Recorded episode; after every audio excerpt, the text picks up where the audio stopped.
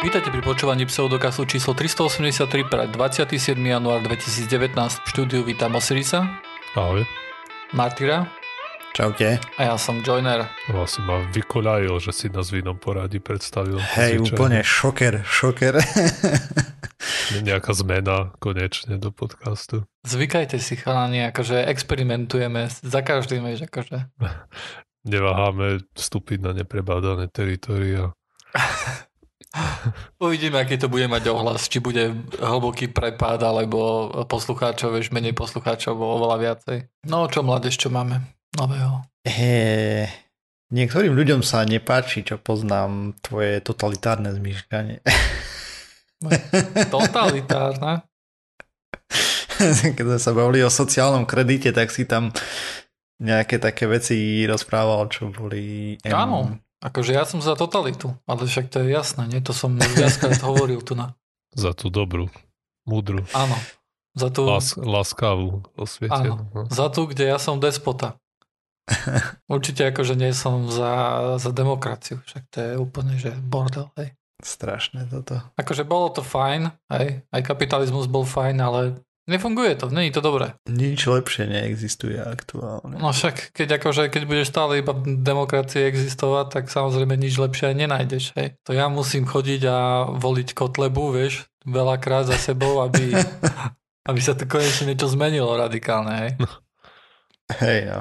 A to, to, že nič lepšie neexistuje, to akože, to mi nepríde ako, do, ako argument preto, aby sme nehľadali niečo, niečo lepšie. ďalšie. Hej. Áno, aj. Ináč mám novinku, chalani. Je to fakt veľká novinka. Jazdím už zo pár mesiacov a začínam mám pocit, že som uh, lepší vodič, ako je priemer. Správne. Takže, Dunning-Kruger je tam. takže konečne je to tam, konečne. Akože. Chcem tu trošku rozprávať o Dunning-Krugerovi, dobre si to načal. Mm. Ale to je naozaj, že ja viem o tom, že ja nie som dosad tak zručný ako nejaký iný vodič, hej, to mi akože jasné. Ale dodržiavam aspoň bezpečný odstup. To sa nedá To, povedať. už si na tom lepšie než väčšina. Asi, hej, no. Nie, to sa nedá povedať o 95% akože vodičov, hej. Oni si normálne myslia, že keď ja mám pred sebou akože pauzu takú, aby som mal sekundu na zabrzdenie, hej, že to je jednoducho miesto pre nich, hej. Áno, presne. to, to tak neznášam. A dlhú dobu som to robil ináč aj ja, hej, takže... Mal by si ale- mať viac, nie? Dva sekundy by si mal mať. uh, áno. No tak a čo máte vy chalani, okrem toho, že vidíte, že ja chodím ako najlepší, jeden z najlepších vodičov po cestách. Ja som sa vyzul zo šoferovania práve tento víkend, že som spokojný. A kto teda bude šoferovať? Ideme na túru v piatok teraz, čiže keď uh, vyjde tento podcast, možno som už zahynul na horách. Mm, A, ale nie sú to veľmi hory, ideme na tie stražovské vrchy. Aj tam vieš lavinu spustiť, keď sa veľmi bude snažiť. A neviem, či tam je nakydané do snehu. Teraz je skoro všade, nie? Tak ale na lavínu, že to neviem, či ti stačí 5 cm pokrývka. Mm, to tiež neviem, asi nie. no otázka je, Závisí. ako dlho si v tých Čechách. No, Český sa musieť vystrihať, aby mi neušlo nejaké české slovo. Čo už sa mi nevždy darí. A dá, no, Na túru. to bol základ mojej výbavy do minus 10. ja viem. Ale Aj. inak asi. No a hej, a šoferovať bude druhý typ, ktorý ide so mnou z Brna. A tvojim autom? Nie, nie, jeho autom. Ja sa striedáme. Totálne chodíme. ideálne. Totálne ideálne. Presne tak. Akurát to ma trochu irituje, lebo je to jeden z tých šoférov, ktorý jazdí bezpečne. A že na diálnici nerad chodí viac ako 120. To trochu znervozuje, keď nejdeme no, vieš, v limite. Mhm. Čo je to nebezpečné. Keď ide v tom pomalom pruhu je za kamiónmi, Stále je to nebezpečné. Vy by ste mňa vôbec nemali radi. Ja niekedy idem 100 desinou. Bola štúdia ináč, Mhm. že keď znížili rýchlosť, napríklad nejaká cesta bola naprojektovaná, že tam má byť 90 ono to bolo v miľach, lebo to bolo v Amerike, hej, takže v princípe, keď znížili rýchlosť o 20 míľ za hodinu na tej ceste, ktorá bola naprojektovaná na rýchlosť N a urobili N-20, tak uh, stúpla nehodovosť. aj som akurát dnes počúval ten podcast, kde to hovorili. Mm. Aj, ale to, to je iné, lebo Vieš, na diálnici, keď ideš pomaly v tom pruhu, že kamiony sa tam aj tak pľantajú 90 alebo koľko. Keď tam ideš v tom pravom 110, 120, tak čo? No. Ideš tak ho obehneš, nie? keď ide niekto pomaly v pravom pruhu. Asi, hej. Ako keby, keby si šiel 110 v tom ľavom, tak to, to už je na, to už je na dvihnuté obočie. Tak niekedy musíš ísť, keď predbiehaš niekoho. No, jasné. Kamión odbieha druhý kamión, jeden ide 90, druhý ide 91. A ty potom z 200 musíš Aj to je, Z 200. tak aspoň vieme, ktorý vodič si ty, Martyr. Nemám auto, ktoré dokáže ísť 200. A napriek Dobre, tomu ho tlačíš tak, hej? Hej. Dobre, ale dosť bolo o autách, však toto už není podkaz o autách. Poďme sa pozrieť na Dunning Krugera a potom si porozprávame dačo o sloníkoch. Lebo toho Dunning Krugera som tu už mal uh, minulý týždeň, len sme sa k tomu nedostali, lebo Joiner sa potreboval pochváliť, ako sa rozumie do uh, sociálnych vecí. Ja som nikdy No. nepovedal, že sa do toho vyznám, Helen. Dobre, ako vie vyriešiť Má všetky sociálne problémy. Správny. Áno. Ja som idealista jednoducho. Ja mám nejaký ideál a mne sa nepáči, že niekde môže niekto byť hladný, ale niekde môžu rakety letiť do vesmíru, hej? Alebo na film, hej, sa môže využiť neviem koľko peňazí. To je podľa mňa všetko skazené. By som to všetko zrušil, keby som bol despota. Hm. No dobre, nebudeme rozoberať túto tému s Joinerom už ďalej, lebo sa neshodneme. Možno druhý raz, keď bude núdza o témy. Počkaj, počkaj, Hej. počkať. Ideme naspäť na to. Ty, ty, ty by si povedal, že by si sa nezhodol na tom. Hej, teda ty si myslíš, že je morálne No dobre, používať Takže vyšla taká štúdia. na niečo iné ako na základné nejaké ľudské potreby, keď, keď tie nie sú akože naplnené? No ja si nemyslím, že to môžeš po- považovať za morálne. Akože je to tak, áno, pravdepodobne to nikdy ináč nebude, áno, a nie ale je to správne úplne, áno. Nie. Napriek tomu systém, ktorý propaguješ ty, je nezmysel. nie, pretože ja nepropagujem žiadny systém. Dobre. A... Ideológiu. Dobre. Nie, ide, ideológia je o tom, že to nie je systém, hej, samozrejme. Ja si uvedomujem, Mm. že keby sa zaviedol uh, nejaký, nejaký sociálny systém, takže pravdepodobne by to by to nemalo len klady, hej. Ale si myslím, že keby bol dobre urobený, tak by mohol mať klady nejaké, hej. Určite by mal aj zápory, určite by to nebolo celé rúžové. Dobre, poďme ďalej. Dobre.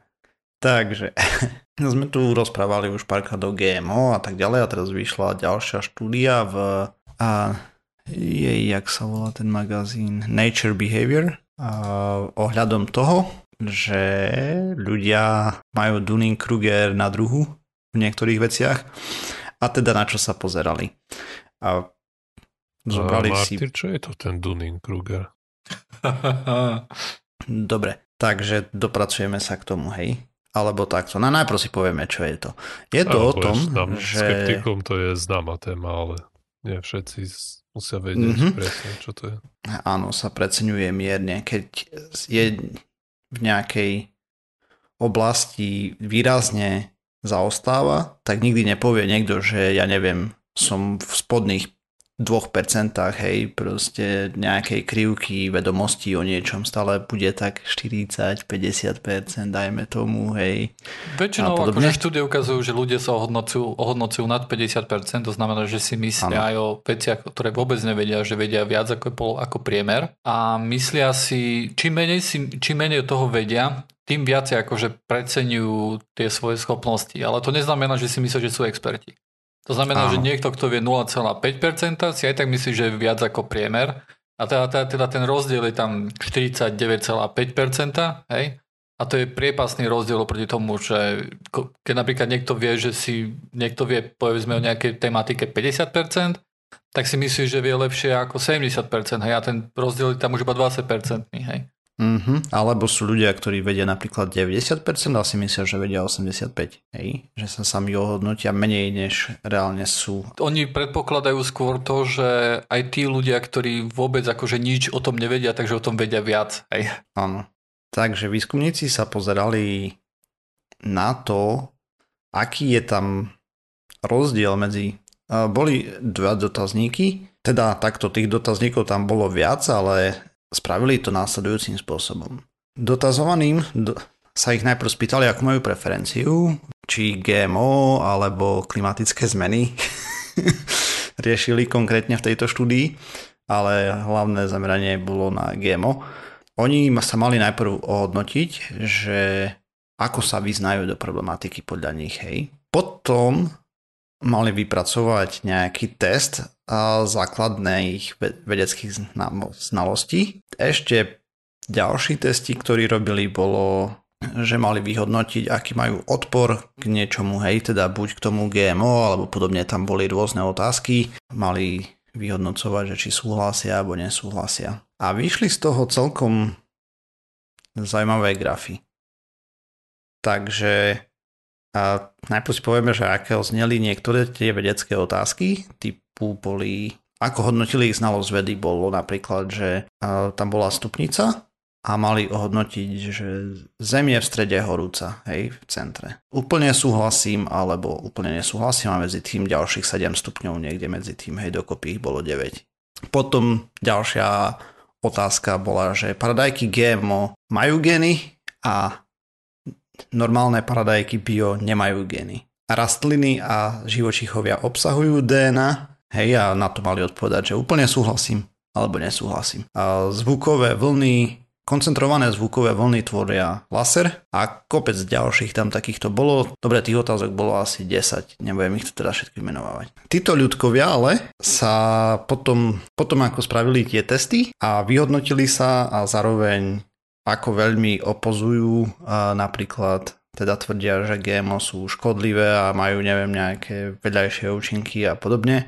alebo že globálne oteplovanie neexistuje to hoax alebo neviem čo. Boli podlo potom pekne tie výsledky spriemerované a, a vyšla veľmi zaujímavá krivka, lebo štandardná krivka pri tom Dunning-Krugerovi je taká, že máš tam to také zaoblenie, hej, že nejde do úplných extrémov, kdežto tuto ľudia, ktorí dopadli úplne najhoršie, napríklad dohľadom toho GMO, že skorli v teste nejakých 5 až 10% sa hodnotili, že vedia o téme ich samotný, samotné vyhodnotenie samého seba bolo, že vedia niekde okolo 90% alebo 95% až. Sa hodnotili dokonca lepšie ako tí, ktorí dopadli pomerne najlepšie v tom teste. Vzorka bola dosť katastrofálna, musím povedať, lebo 50% cca z tých dotázaných a sa vyjadrilo, že rastliny a živičíchovia obsahujú DNA.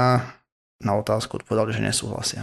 Takže tam vyslovene sa krížili tie krivky a zároveň tí, ktorí dopadli v teste na 90 bodov alebo 95 približne, a, tak sa hodnotili niekde okolo tých 85, že sa podhodnocovali aj tak. No a zároveň Samozrejme, ešte sa tam aj ukazovalo, že tí, ktorí vedeli o tom najmenej a mysleli si, že vedia o tom najviac, tak mali najväčšie výhrady voči a vedeckému konsenzu ohľadom GMO alebo aj globálneho oteplovania. Je k tomu kritika, že štúdia je malá, tam bolo nejakých 500 ľudí a otázok bolo 10, hej, že ten, to vyhodnocovanie tých znalostí o vede že to nebolo dostatočné a tak, ale podľa mňa tam boli tak ľahké otázky, to bolo viac než dostatočné, dajme tomu, lebo to bol úplne elementárne znalosti toho a z biológie, fyziky a chemie, hej. Pred týždňom tá štúdia vyšla tak, že keď sme nahrávali, tak to bolo deň.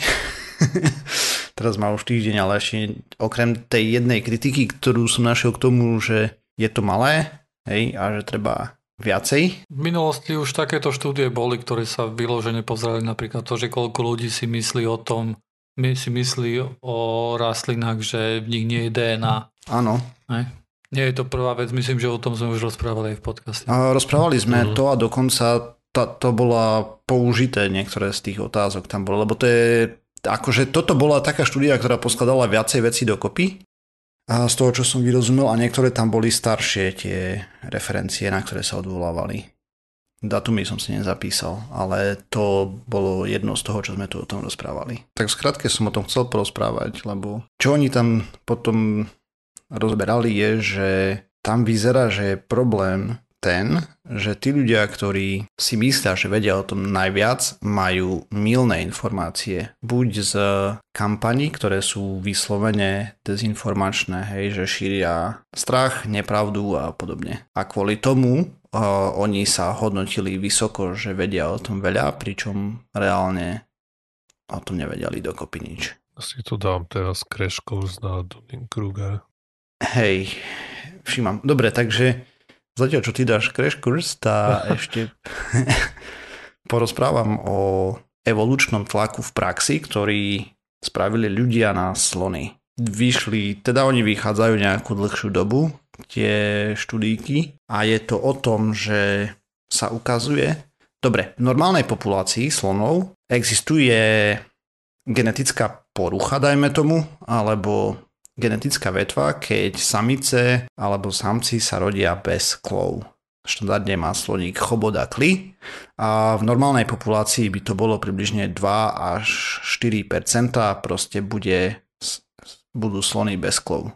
Avšak na toto celé má vplyv aktivita ľudí, konkrétne pytliactvo, obchod so slonovinou, a čínska alternatívna medicína a podobné nezmysly.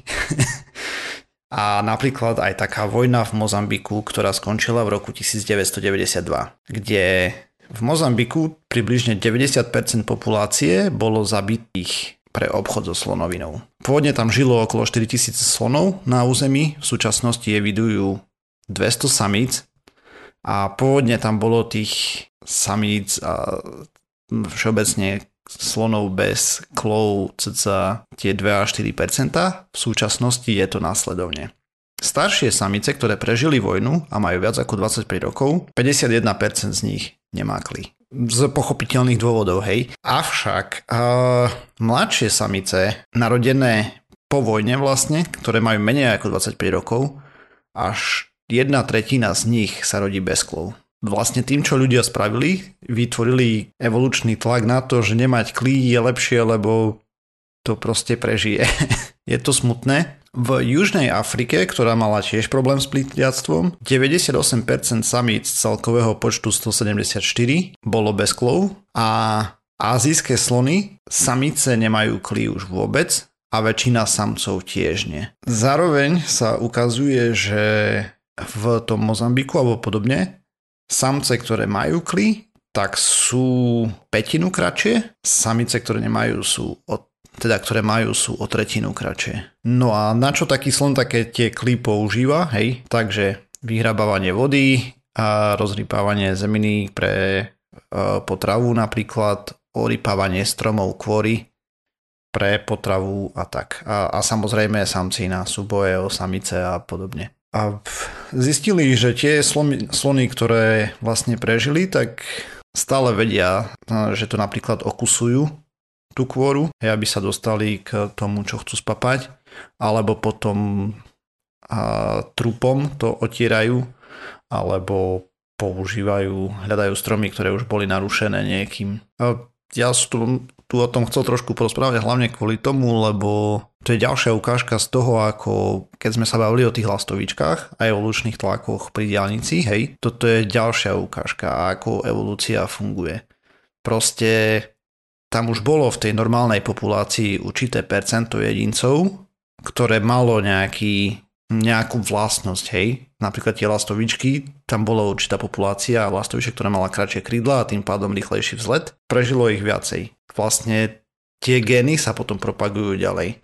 A tu tých slonov zase vďaka tým vojnám a pytliactvu a e, nesmyselným za magickým práškom z ich klov hm, to vyzerá tiež tak rovnako. Čo je trošku smutný príbeh o ľudskej hlúposti a zároveň ohľadom toho, ako možno za pár storočí alebo desaťročí slony s klami proste nebudú, keď sa situácia nezmení. Už teraz tá váha hej, sa naklonila dosť v tom Mozambiku, keď zo 4% na 30 vystúpali, hej, a keď to bude pokračovať ďalej, tak proste smola. A Ázia je prípad o sebe, hej, tam proste už plus minus uh, slony z klamenia existujú a ešte jedna vec, ktorú som zabudol spomenúť je, že aj keď sa narodia slony z klamy, tak sú využívané na prácu prevažne, hej, lebo a tie slony to používajú na presun veci a podobne. Takže, mm. takže tak. Je to smutné. Ok, a tak to celkom nadviažem, lebo tiež som si zhodol náhod vybral tému o, o zachovávaní alebo o tých o, ohrozených druhoch. A to konkrétne nebu, nie, nie o sloníkoch, ale o opičkách a o šimpanzoch. A to správa ma zaujala, lebo zase ako sme sa o tom aj bavili aj v trochu minulom podcaste, tak vieme, že aj, aj môže proste kamerovať ulicu a snímať tváre tých ľudí a identifikovať ich v podstate v reálnom čase. A niečo podobné chcú využiť niektorí ľudia aj na to, aby bojovali s pašovaním šimpanzov, čo je zjavne takisto problém samo sebe. A to, že tie šimpanzi samozrejme chránené, ale to pravda, že nebráni pytliakom, aby ich chytali a potom predávali bohatým záujemcom podľa toho, čo som čítal, tak mláďa toho šimpanza by mohlo stať povedzme 10 tisíc libier alebo nejakých 12 tisíc dolárov. Hej. Samozrejme závisí od mnohých okolností, ale mm, je, je, to, je to pekný groš. A predávajú ich ako domáce zvieratá? A, aj ako domáce zvieratá, alebo a môžu sa nájsť aj v zoo, alebo ale ako najmä, čo sa týka teda najmä tým ako domáce zvieratá, alebo a... Polievka sa z nich nerobí, predpokladám, ani nie, žiadne to, to alternatívna veľmi... medicína nejak. Nie je to veľmi asi. To by nám ani táto technológia nepomohla, keby z nich varili polievky. Alebo ono to funguje tak, že oni nastavili rôzne tie fotopasce, v, buď v tej divočine, kde žijú tie šimpanzi, a takisto fotia všetky šimpanzi, keď no, opúšťajú niektoré tie krajiny aj na hraniciach a im robia ako keby nápas fotky a sa to ukladá mm-hmm. do nejakej databázy. A teraz urobili nejaký program, ktorý sa volá Chimp Face a ten môže prechádzať fotky proste rôznych šimpanzov z rôznych zdrojov a ich porovnáva s tou databázou, čo tam má. A takto môže odhaliť niekoho, keď a, treba sa pašerák odchytí nejakého šimpanza alebo pytliak v tej divočine a predá ho niekde, ja neviem, do Košic a tam si ho človek odfotí, že jo, a mám nového domáceho miláčika, vycapí to na Facebook a práve ten program je schopný nájsť tú fotku a porovnať to s tou, ktorú má v databáze, aj normálne cez to rozpoznávanie tváre šimpanzej a povie, že, aha, že tento šimpanz bol ešte pred dvoma mesiacmi spokojne pobehoval v Afrike a teraz už je v Košiciach. A takto proste vedia dojsť ku, už, už sa im podarilo takto identifikovať niekoľko vypašovaných, ukradnutých a v podstate upytliačených šimpanzov z rôznych domov. A čo potom robia? No, potom už nastupuje právny systém a už sa to riadi právom v tej ktorej krajine, ale z pravidla je ti, ti nedovolia si ho nechať. Keď povie, že si si na Boba zvykol. Ešte posledná informácia je, že nie je to vlastne no, je to dosť zjavne veľký problém. Je to ročne asi 3000 tých veľkých opic. Oh, to je ľudov, dosť.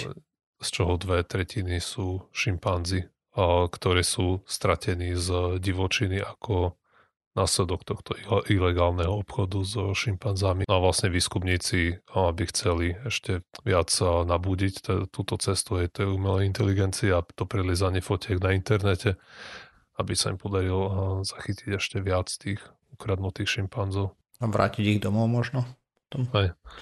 Tak to, to už potom závisí buď doma alebo do zoo. Ešte podľa všetkého tie šimpanzie tváre sú dosť podobné s ľudskými, takže museli trochu vytuniť ten algoritmus, aby ich neporovnával. S ľuďmi. A, lebo že bol nejaký, ešte nejaký podobný program, ktorý a práve lemúrov identifikoval a ten mal úspešnosť 97%, ale, ale nie som si úplne istý, koľko má úspešnosť tento šimpanzí program. Tak stačí, že to prefiltruje natoľko, aby sa na to mohol pozrieť nejaký človek, povedzme, Mm-hmm. Keď, e, neviem, taký priemerný človek pravdepodobne asi nerozozná dve nejaké opice od seba, také opičky. No, a to bude asi možno lepšie, predsa len tá umelá inteligencia. Skúsený zoológ možno, a, alebo mm-hmm. každopádne možno stačí, že ich to ukáže na nejakú stopu, môže za tým človekom a povedať, že ukážte na papiere, odkiaľ, odkiaľ ho máte, kde ste mm-hmm. to kúpili. Hej, jasno. A už sa to dá preveriť. A podľa všetkého ešte je aj nejaký iný program, ktorý takto rozpoznáva tváre uh, divých uh, slonov. Divých slonov. No, wild elephants. Tých to už slonov, asi, to už asi ľudia si nekupujú ako domáce zvieratko, predpokladám. Nie, nie, nie. Do bytu. Ale pokiaľ som to pochopil správne, tak toto sa zatiaľ ako na nič veľmi nepoužíva, len uh, mm-hmm. on sa zatiaľ na tom pracuje. Uh, nejaká Zoological Society z Londýna a s Googlem pracuje na vývoji tohto softvéru, ktorý by mohol šmírovať slony v divokej a v prírode. Tak ono to môže mať nejaký zmysel, keď chce sledovať nejaké zvieratá, hej, a tak ďalej. No. Hm, tak napríklad ich pohyb, sociálne väzby alebo podobné zázraky, hej, keď vieš uh-huh. rozpoznávať, že presne ktorý je ktorý bez nejakých invazívnych metód, tak je to asi lepšie. No, ako... Z ďalky fotopáscov treba, hej. Mm-hmm. Hej. Hej no. Aj tak onedlho nebudeme mať dokopy žiadnu divokú prírodu. Už bude len v knížkach o tom popísané a dokumentoch. Tak tá samozrejme bude len a niektoré živočichy a niektoré biomy vyhnú. Tomu sa už asi nedá veľmi zabrániť. Možno akurát tak spomaliť a zmenšiť dopad. Dobre, a tým sme sa dopracovali ku koncu pseudokastu číslo 383. Uvidíme sa znovu, alebo budeme sa počuť znovu o týždeň. Medzi tým nás nájdete na stránke www.pseudokast.sk, kde väčšinou píšeme aj nejaké zdroje. Nájdete nás takisto aj na Discorde, kde s nami môžete prísť a pokecať. Potom Facebook, Google Plus a Twitter, keď chcete sledovať, že kedy vyjde nová časť. A nájdete nás takisto na každom možnom a nemožnom podcastovom agregáte vrátane Spotify, takže tí ľudia, ktorí máte Spotify a používate to na podcasty, už nás tam tiež nájdete. V prípade nejakých technických problémov nám napíšte, lebo o, ja minimálne Spotify veľmi nesledujem, ale nejaké testy robilo Osiris a fungovalo to, takže nevidím, mm-hmm. nevidím prečo by to malo prestať. Dobre, takže to bolo už naozaj všetko. Uvidíme sa znovu o týždeň. Čaute. Čau, čaute.